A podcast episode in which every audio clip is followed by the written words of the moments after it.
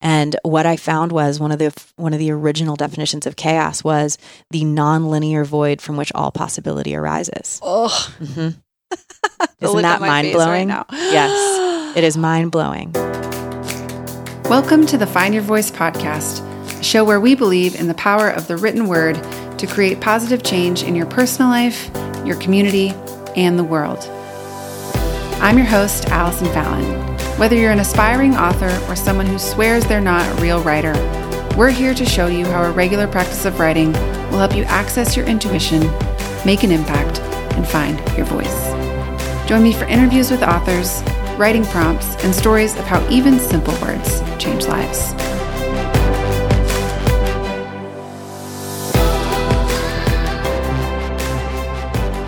On today's episode of the Find Your Voice podcast, I talk with my brilliant friend, my husband's business coach, and one of the most magical and profound people that I know. Her name is Christine Owenell, and you're going to love this conversation. One of the things I love so much about Christine is that she has both structured deals for billionaires and, like, you know, hung out with Richard Branson on his private island, and also could sit down with any random stranger on the street and literally give them that gift of true presence. She's honestly one of the best listeners that I've ever met. She sees the many layers of life that so many of us don't see, and she has single handedly shifted the course of our family in the most amazing way because of the beautiful work that she's done with my husband and just her friendship. But today, specifically, Christine and I talk about the concept that she swears has shifted everything for her. It's a concept that's incredibly relevant to you if you feel that you're living in a time of chaos right now, or if you're in the middle of a transition, or if you aren't sure how the future looks. So, basically, pretty much all of us. it's relevant to you if there's something that you want, like more financial security, or a partner in life, or a baby, or more fulfilling friendships. And if you haven't been able to achieve one of those things just yet, Christine is the only person I've met who has been able to articulate these ideas in this exact way. And this concept is changing the way that I look at stress, anxiety, lack of motivation, and any of those frustrating detours that seem to be taking you off course. Here's my question for you What if those frustrating detours aren't actually detours at all? What if they aren't taking you off course? On today's episode, Christine and I not only talk about this concept and what it can mean for your life, we also cover the book she's writing around this topic and what the writing process has been like for her. I know you're going to love this conversation with Christine. What I'm getting at is you definitely don't want to miss today's episode. I'm very happy to introduce you to my friend, mentor, and magical soul sister, Christine Owenell.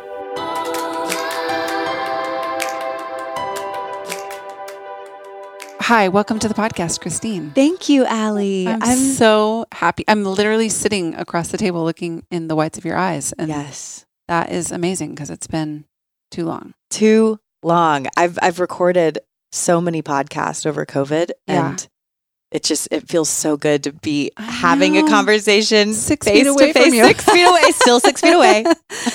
oh, six feet is better than 3,000 miles or whatever, Yes, whatever is. it's been. So thanks for doing this with me. I have a thousand things that I want to ask you about, but I'm going to start with the first question that I always ask our Okay. guests, which is what does it mean to you to find your voice? What it means to me to find my voice is to first and foremost recognize that I have something to say. Yes. It sounds simple, but that has been such a journey for me to realize and understand and believe that what I have to say is relevant. Can you tell us about the journey? Like what, and I'm assuming it's been a journey in that in, there are different areas of your life where Mhm. you've been able to come to terms with this idea that you have something to say, but Yeah. talk more about that. Yeah, I, I think starting from a from a younger age, I, I had this very adventurous nature. And so I lived all over the world at a young age. And I remember people a long time ago, starting when I was maybe 21, 22, telling me to write a book. And I remember Mm. Scrunching my face up at them, being like, what would I write a book about? I Yeah. don't have anything to say. I'm 21, you know? yeah. And then as that path matured, I mean, yes, I collected a bunch of cool stories, but it just felt so I don't know, self indulgent to presume that I would write a book about me and my stories and and Mm. anyone would care Yeah. about it. Like, what is the what would be the impetus for someone to pick up a book about Christine Owenell and like read it? Yeah. At the time, I just thought that oh, there wouldn't be an impetus, so I'm not gonna I'm not gonna write it. And then later on, I really did start to have ideas that I felt uh, like ideas about business and new paradigms of leadership. And based on what I was experiencing working as a global executive, flying all over the world, putting all these deals together. And I knew that what I was thinking and speaking about held value. But then I had a whole thing of, well, I'm still really young. Who would listen to me? Or uh, I don't have the clout. I don't have the pedigree to point at that would make Mm. anything that I say ha- hold any merit. So then there was that whole phase. Yes. So first, there's the, there's two sides to the same coin, which is the first side is I have to decide that I have something to share with the world that feels worth sharing, and then also I have to overcome this obstacle of worrying. What are people going to think, or what are people going to say when I presume to think that I have something to share with the world? Which I know is such a dilemma for all of the writers who listen to this show. And in fact, the word self indulgent is one that I've heard hundreds, if not thousands of times Wow. from people. And I, I'm just, I don't know. I'm not even really sure what to make of that because I understand what they're saying. And I think it's not like we're crazy for thinking that because there is a sense that, I don't know. I guess like I've gotten myself to the place where I'm so beyond, for all the authors who I'm helping to get their words on the page, the least self indulgent thing that you can do is to understand your own story because you can't be of any service to the world until you know your own story. So I see how we get there mentally, feeling like, well, my story is just one story in a sea of millions of stories. And what makes it more important than anyone else's? And in a way, that's true. And also, in this other way, there's never ever been another story like your story. And you're the only person who can share the story that you have. And I'm so glad that you're recording your story on paper as we speak. Finally. Um, okay, so I want to get to that. I want to have you talk about the book and the process of writing the book, but I want to back up 1st and have you introduce the idea that's not just the book, but also this course that you're leading and the way that you approach your coaching, mm-hmm. which is the alchemy of chaos. It's been hugely impactful in my life, even just in the couple of conversations that we've had about it. And I've also helped you outline the book. So I've gotten a a greater sense of the message there. But especially since we're in this weird time in the world where, you know, we're in the middle of a global pandemic, we don't know how things are going to like settle out. Like, what will everybody keeps saying new normal, but what will the new normal look like? Mm-hmm. So, talk about alchemy of chaos and how this was idea was born, and we'll, we'll go from there. Yes. Okay. I'm going to quickly loop back to Okay. some to about the self-indulgent thing Okay. and how it ties into my approach to alchemy of chaos Okay, and why it finally feels like it works. I think part of the thing that most scared me about writing a book with any kind of position that I would be taking that would present my ideas as something to be considered. And I was really, really focused on it. Like, has to be original, and like, I have to not be copying anyone else. And so I Mhm. can't read anything else. I can't look at anything else. But the whole, the whole approach that I think most held me back was how could I presume to say something Mm. that felt authentic and helpful without being preachy. I think my greatest fear was being up on a preachy high horse. sure. You know? Yes. And and so when this whole concept of alchemy of chaos came in, I think the reason it's been so impactful is it's because it feels like it's like the anti leadership rubric. You know, there's a lot of books that say come do this thing my way. Here's your Mhm. five step process to Yes. success. Here's your blueprint for exactly what to do to to create whatever it is. And because Alchemy of Chaos was born in the midst of so much uncertainty where knowing the answer suddenly became like you would question someone's sanity Sure. that pretended or presumed to Yeah. know how this was going to play out Yeah. because there was really no way to know. Yeah. So suddenly, the the most beautiful, authentic leadership that I could have imagined was someone standing in that not knowing Sure. and kind of flipping leader the notion of leadership on its head. Where like in the past, leadership is something where it's like, I know the answer, follow me, and you'll be Mm. safe. You know what I mean? Yeah, follow me through the thicket, and I will br- I will lead us out the other side. And it's the the leader was the one that knew the path yeah. and like held the clout and the efficacy to like ch- to chart that path and people felt safe following someone Yeah. that seemed to know the answer but now it's like the the leaders that are sitting in circle with their people saying i don't know just as much as you don't know Yeah. but let's be with what is for long enough to take one step in Ooh. some direction. And it may or may not be the right one. But right Yeah. now, we're not focused on right or wrong, good or bad. We're just focused on progress and movement towards something that feels aligned. So, alchemy of chaos in that same realm is is almost like the anti-prescription for what Mm. leadership can look like because it's grounded in first of all own that we don't know. Yeah. second of all commit to embracing and dancing with reality as it is not trying to mold it into what i think it should be or what it was or what it could have been. That's like a lot of spin cycle energy happening on those three things.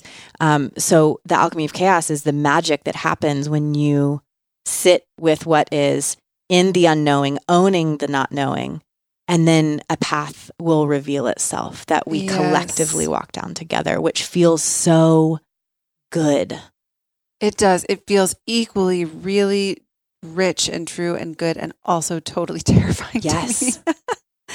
Uh, when I think about applying that concept to my own life because I think for myself and for so many people there part of why we gravitate toward leaders who tell us they know the way is because there's great comfort in thinking someone knows the way and all I have to do is follow their way and and then I'll be safe.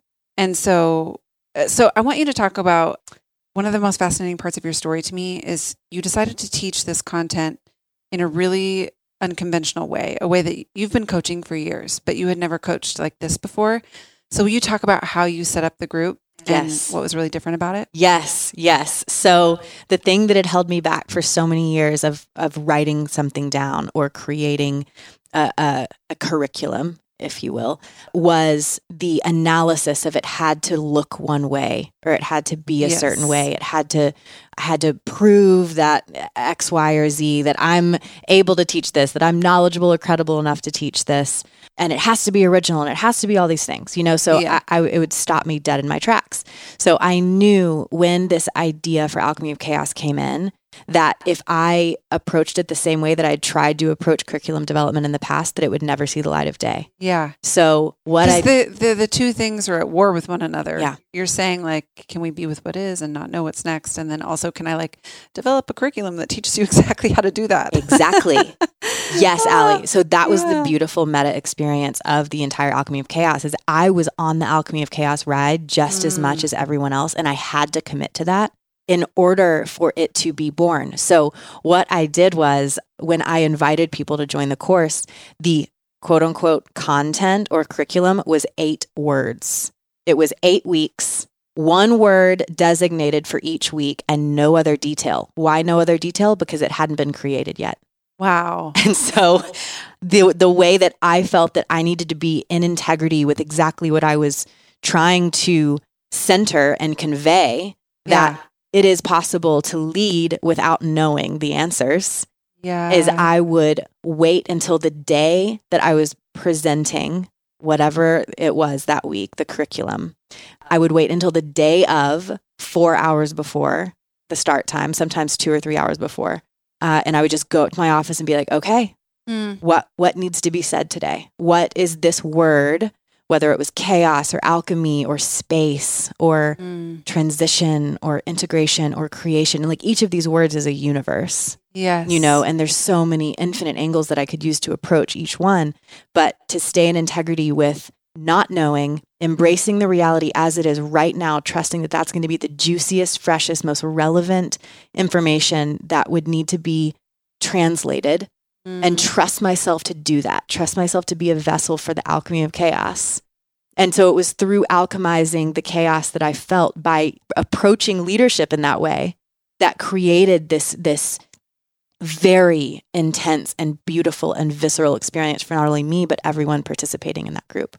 It's so great because the the paradigm shift is we think that in order to be successful at anything we have to be very prepared, right? Yes. And the paradigm shift here is like you could be prepared and then something like COVID happens and what you were prepared prepared for no longer exists. So is there another way to approach reality, to approach creation, to approach leadership, to approach business, to approach writing that doesn't require so much preparation, that requires presence over preparation. And you're embodying that in this way of leadership in this group. And also, the other thing I'll add to this is the stakes were were even higher for you because of the people so who were invited to this group. Yeah. You you coach. Talk about the people who you coach. So, I mean, in the groups, and these are all people that have recorded podcasts on their experience. So, okay. so they're they're good with being named. But we had one of the co-founders of Google X Europe. It's called oh. it's called Alpha. We had one of the co-founders of WeWork. We had the founder of Bar3. We had the CEO of Grameen. We had, oh my gosh, like the founder of Future You and the founder of Food Frontier, one of the the, the f- foremost um, think tanks on the future of food and energy and climate change. We had one of the producers from the Years Project in association with Steven Spielberg and Leonardo DiCaprio. And we had, I mean, I, I could keep going. I mean, there's 35 yeah, yeah, yeah. people of that caliber. And you also created a rule for these folks, which mm. feels counterintuitive in, in light of what we knew about our past world, where these people are very busy people. They've got a lot of important stuff going mm-hmm. on. This might be low on their priority list. Can you talk about the rule that you yes, We had five program agreements that each person had to uh, commit to in advance of the program. And it was the first one is that you agree to be on time. And there was a four minute grace period in which it was a silent period but there was four minutes that you had to arrive before the session would begin. If you weren't there by that four minutes, then the session is locked and you can't get in. The second agreement is you commit to be present to all sessions. If you miss a session, then you're not invited back for the rest of the program. So that means if you're five minutes late to a yeah. session and you get locked out, you're not invited back. The third agreement was confidentiality, um, something called the Chatham House Rule, which is because of the high level people like there there were several highly visible people like people who you would deem famous that people you know their faces yeah. are known that have very few forms where they can like really show up in confidence that they can be their full selves and being your full self usually means being a little bit more messy yeah. so the chatham house rule was you can discuss what was talked about philosophically but you can't share who said what mm. the fourth agreement was to show up fully and really commit to participating because I knew that if everyone fully participated, that the content would morph and move with the group.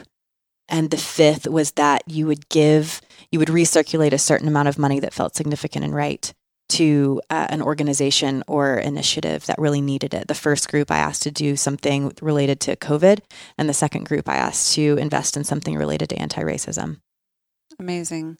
How did you see these agreements affect the overall outcome of the content? It was absolutely vital. It was a huge risk. You know, like yes. I, I, almost took out that one agreement of if you miss a session, you can't yeah. come back so many times. Cause I, like, my worst case scenario is what if people are five or 10 minutes late? Or what if they have something come up and then yeah. we start th- this thing with 18 people and we come sputtering into the end with yeah. seven? Like, that's not going to feel good for anyone, you know? Uh, so it was a big risk. But what happened with the first round, we had 18 people begin and 18 people end. And these wow. are incredible, busy, incredibly busy people across 17 time zones. So we had one person getting up at 5 a.m. for the for the session in Perth, and we had people in Europe staying up until the 11 p.m. to even start the session. So it didn't even end wow. until 1 a.m. And and I think that the it was so important to have those agreements because it really uh, created this voluntary commitment that people took ownership of. And it wasn't just a commitment to me, it, it became a commitment to each other. They didn't want to let each other down. Yeah.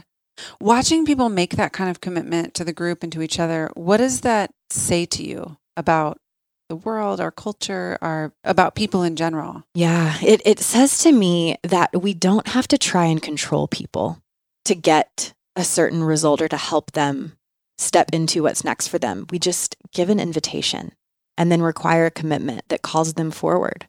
It- you know, it's it's a it's a it's an interesting line between yeah. those two. Yeah, yeah, yeah. Yeah. And I think to me too, I'm reminded that, you know, uh, writers will say to me all the time, I'm thinking of this phrase, they say to me where they'll say, I'm just not that disciplined. And I'm like, I always have just instinctively said, there's no such thing as not being that disciplined. Either you haven't found the right motivation or you haven't found the thing that you want to write about, or it's the wrong time to be writing about it, or you haven't found a system or a routine that works for you. But there's just no such thing as someone who's incapable Right. of finding the time or the space you know and and i think this is evidence of that it's like when you feel the possibility the weight the responsibility when you sense what's possible you commit to something we just all do it's human instinct to do that Yes. and i think this is evidence of that Yes, and and that things are and just the knowledge that you can do anything. You Yeah. can you can if things are prioritized that are chosen. And Yep. so just like really aligning with what is being chosen and why. yeah i would love to hear you talk about some of the key concepts of the curriculum itself Mhm. as they evolved Mhm. Ooh, okay. So so there's two different roads we could take here. I could talk about the curriculum itself or I could talk about like the meta experience of how the curriculum played out.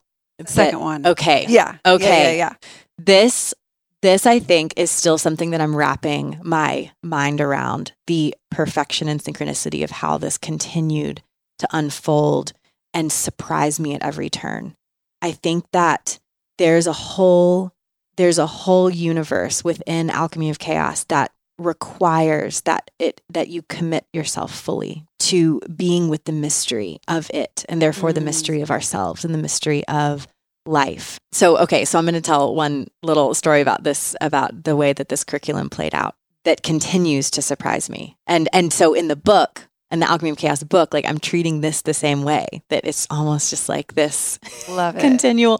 So, okay, so I ran the Alchemy of Chaos program the first time, and it was this experience where everyone knew that I was creating this real time.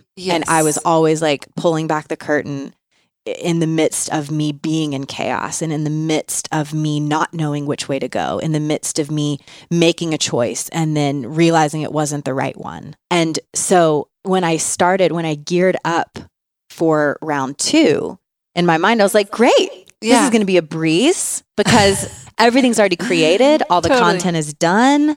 I just get to show up and like talk about what has already Yeah. happened. yeah And I remember session one, it, it- instead of creating and speaking just with such aliveness the way that I did in the first round. Why did it why was I able to speak with aliveness? Because it had literally just been created. And of Yeah. course it was like I was fully embodied in what was happening. So it was just like I could talk to you right now and describe the wood grain of this table, yeah you know? yeah And then if and then fast forward 10 weeks.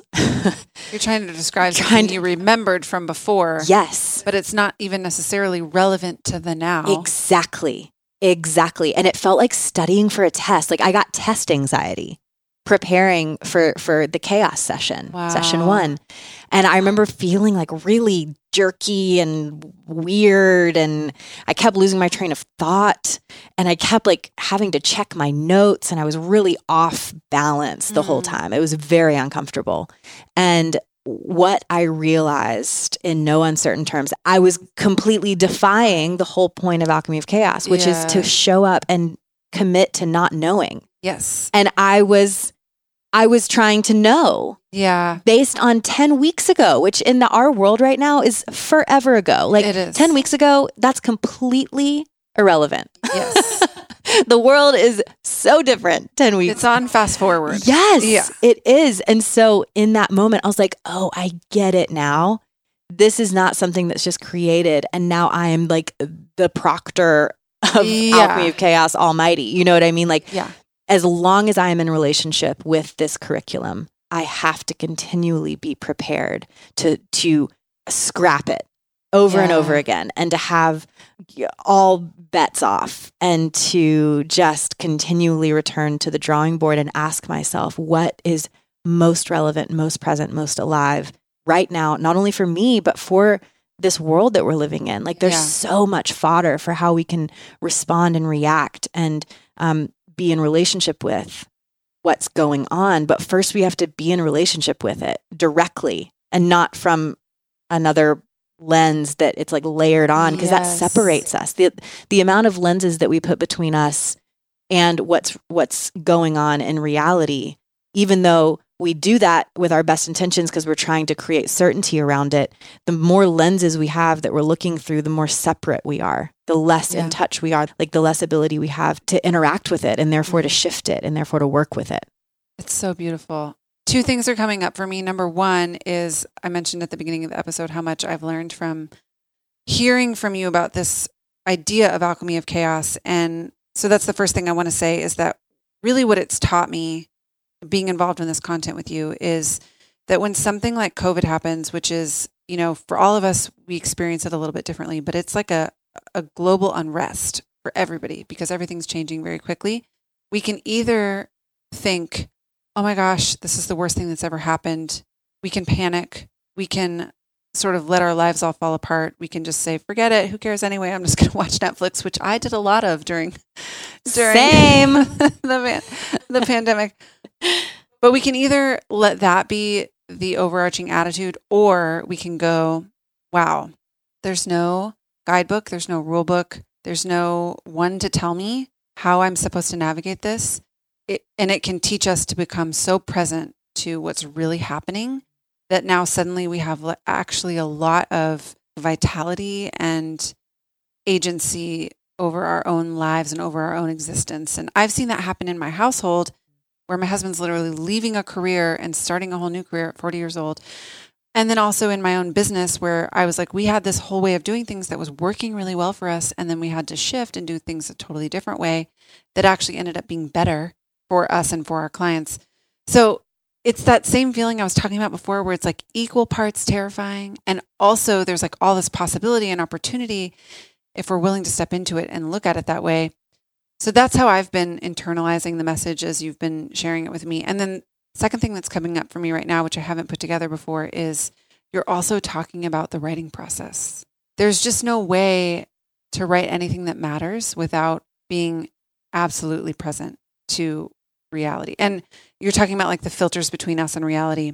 As long as those filters are there, as long as the reality you experience is Instagram, there's no way for you to write anything that will have a lasting impact until you until you remove those filters and you experience life as it is, which isn't always Instagram filters. Nothing wrong with Instagram filters, but until you experience life that way, you really do have nothing to share Right. that's worth sharing. Yes. Yes. And I think a full commitment to experiencing life as it is is chaos. It is yes. chaos. We try to create buckets of certainty Mm. to categorize the chaos of our life and it's it's it removes us from our life and, and i think this is a good time to point out that chaos in the definition that i choose to have which is an actual definition our modern definition of chaos is disorder and confusion Mm. and we mostly if like i think if you polled 100 people 98% of them would categorize chaos as a bad thing Sure. an unwanted thing. However, when I was when I first got this idea, I looked up a definition of chaos, or I was like reading all about chaos because you know etymology, and I was Yeah, reading all about alchemy. I was reading, and what I found was one of the one of the original definitions of chaos was the nonlinear void from which all possibility arises. oh, Mhm. Isn't that look on my mind blowing? right now? Yes, It is mind blowing. Well, you think about even like my brain goes here because of how I was raised, but the scriptures, like the Genesis one, it's like out of chaos, everything was born. Exactly. The entire universe was born. Yes, exactly.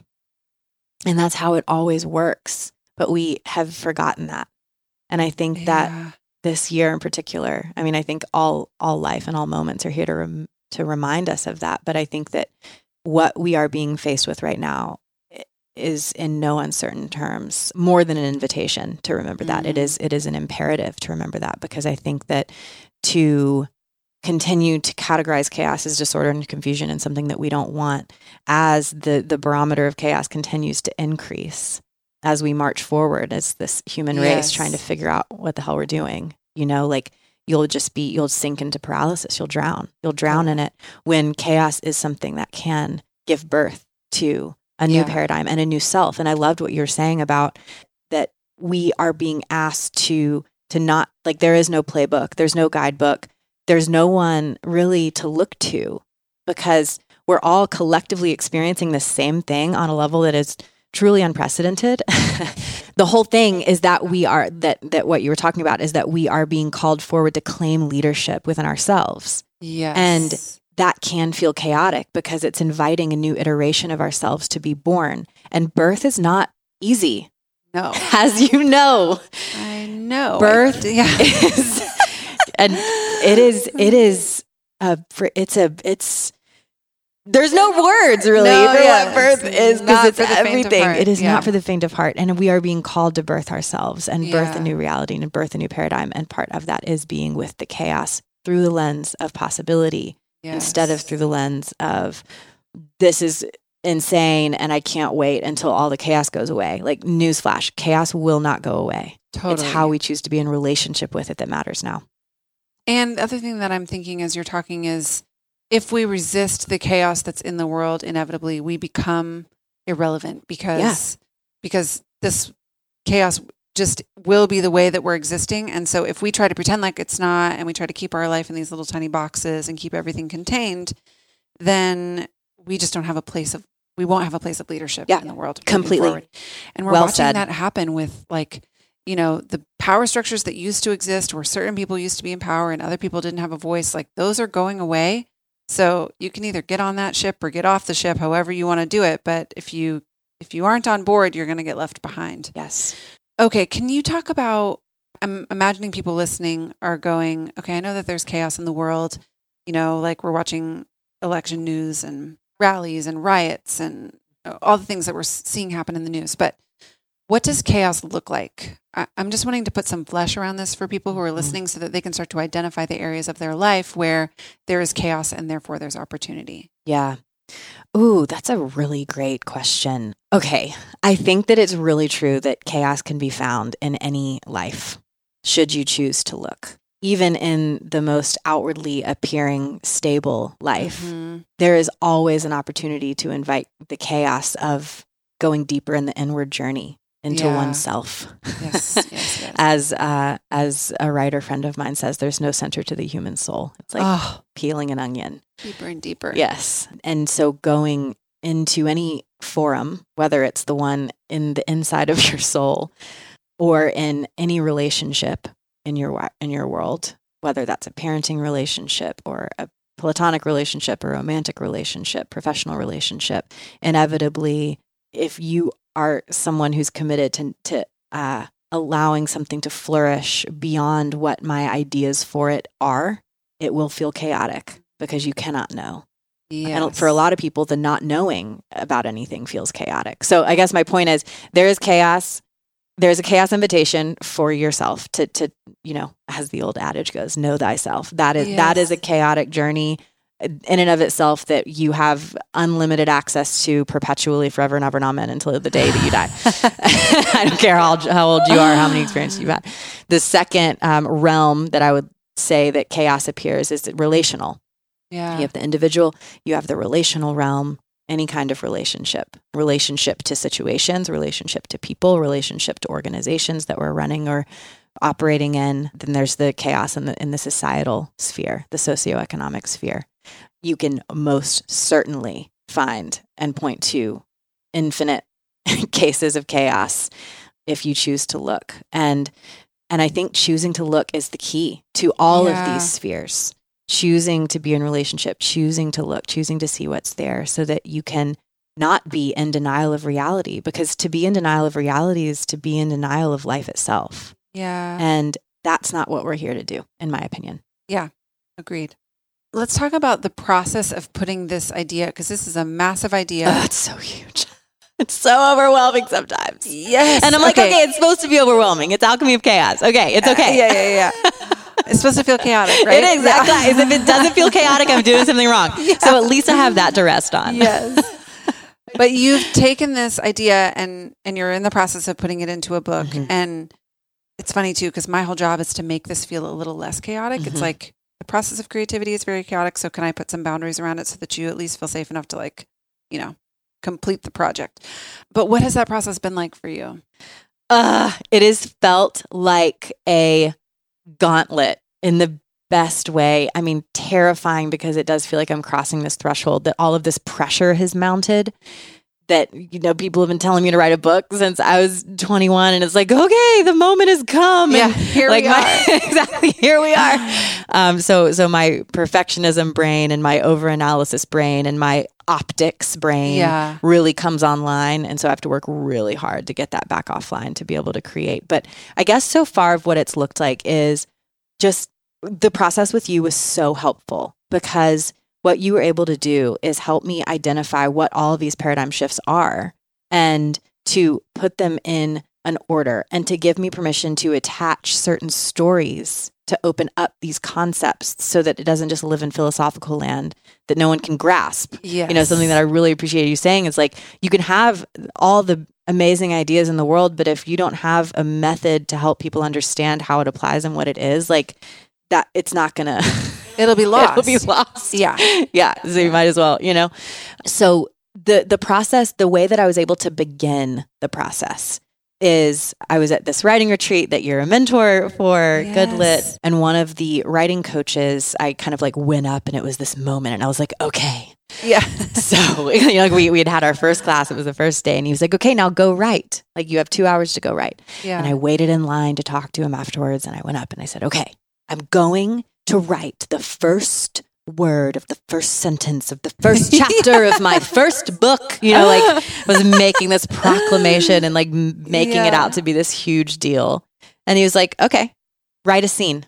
yeah. And I was like, uh, no, no, I'm writing a book on business yeah. a new paradigm of leadership. No, no, I think you misunderstand. Yeah. And he was like, I know what you're writing about. Write a scene. I was I love it. wait, are we speaking English together? Because I feel like something's not translating. Yeah. And he goes, listen, you're talking about things and people need to understand what you're talking about. In order for them to trust you long enough to even begin to understand what you're talking about, they have to trust you. In order to trust you, they have to feel like they know who you are. In order for them to know who you are, you need to write a scene. I love it. I was like, okay. And he goes, so for instance, like, how did how did this even come to be? Yeah. And I was like, well, it was this Saturday morning. And he goes, say no more. Go write that scene. Go write that scene. Go write that scene. Good advice. And that's what I did. And I sat down and I wrote 3,000 words in two hours. And I wrote a scene that set the stage for what it felt like when Alchemy of Chaos struck me like lightning. And what's so interesting about Alchemy of Chaos is because there's all of these meta layers at any given time of how Alchemy of Chaos is present in everything that I do, while simultaneously bringing this forth. Like I have to be not only committed to allowing that to happen, but aware of how and when it is happening so that I can then articulate that so that I can apply it to the philosophy of it and show what it looks like. yeah. And the easiest way for me to do that is to talk about how it's manifesting in my own life. And so even on that first day, and Ali Trowbridge actually helped point this out to me. She was like, Tell me about that day again. Because I got stuck. She Yeah. was, Tell me about that day again. And I started to say, and she was like, Okay, so chaos. So you woke up and you had this chaotic feeling, chaos. yeah. And I was like, Yeah. And then she was like, And then you walked upstairs to your office, and then what? And I told her, and she was like, And that's alchemy. And she was like, And then what happened? And I was like, And then space. And then I Yeah. had, and then she was like, and then what? And I was like, and then I had to cross the threshold, and that was transition. She was like, yes. And then what happened? And I was like, and then I had to integrate, eh, which is week Yeah, five, which is integration. And then she was like, and then you did the video. And I was like, yes, I created the video. And week six is creation. And then she was like, and then you had to send the video out in order to tell people about the program. And that's emergence, which is week seven. Wow. And then everything came back in the world and that's and it was like activated and activation is we eight. So even in the course of a of a day, the alchemy of chaos process is viscerally present. you know, and it can be layered out in the terms of the program, in the terms of writing the book, in the terms of it when I do my one on one coaching, my six month programs. Yeah. There's an alchemy of chaos process that underpins that entire thing. There's the alchemy of chaos process that is necessary to Yeah. write a book, not just this Yeah. book, but I think any book. You know, and it just keeps Totally. going. And then it's like, oh, oh, also society. Oh, also the trajectory of history. oh, also the trajectory of evolution itself and humankind. Oh, and also the multiverses. You know, and it just keeps going. and then the podcast went for three hours. Yes. I'm like, oh, I want to go out all those trains, all, all the trails.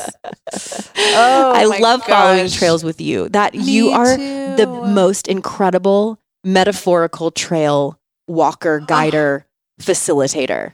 Thank you, Christine. You- You're make me cry. Thank you. uh, I'm just so grateful for your work in the world because of all of these things, like helping people get their stories out there and helping people understand that, like, it's it's a step. Like you, you Yes. just keep taking steps and look, it's a map, and just follow the map, and also make your own map.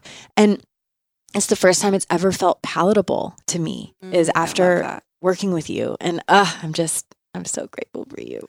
I feel the same about you. I feel like we're doing very similar work, just in different capacities. Yes. And I've said that to you before.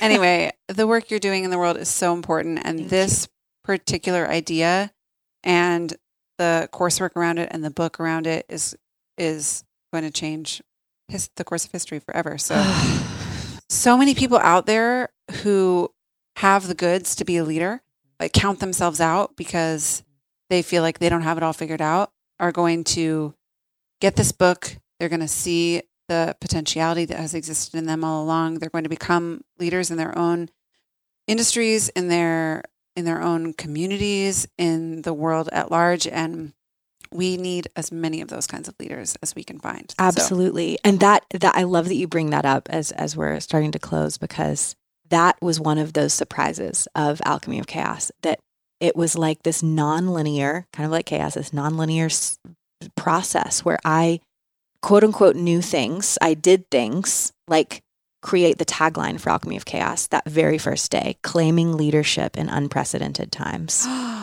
so That was the tagline. But in my mind, I was thinking, oh, claiming leadership, like claiming your company leadership and claiming Yeah. leadership in society and doing the work to like go claim your positions of leadership yeah. so you can like have impact and influence.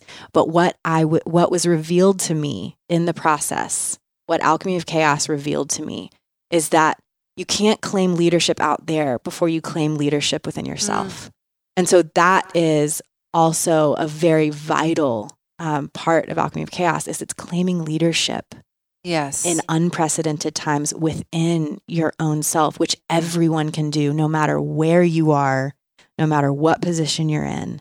it's the work of all of our lives. Like, Exactly. not only can we do it, but it is it is the thing we are called to do, regardless Yes. of what else we do. It's the first thing we have to do is decide that I have I'm the only one who can be in leadership over my own life. Yes. Yeah. Yes. And the process of doing that is alchemizing the chaos of who we must become Oh. in order to walk that path. So good. Christine, thank you. Thank you. Thank You're you times so a million welcome. for Ooh, it's been so much fun. so much fun. it's the best. We'll have you back again when the book Okay, is out and yes. you can talk about Yes. More things. More things. I love it. I can't wait. Thank you again. Thank you, Allie. Thanks for listening to the Find Your Voice podcast. We hope this inspires you to pick up a pen and start finding the words that will change your life, your community, and your world. If you liked what you heard today, share with a friend, rate and review us on Apple Podcasts, and if you haven't already, check out our website, findyourvoice.com. Subscribe to our Monday Motivation for free and get inspiring writing prompts in your inbox each week. Until next time, happy writing.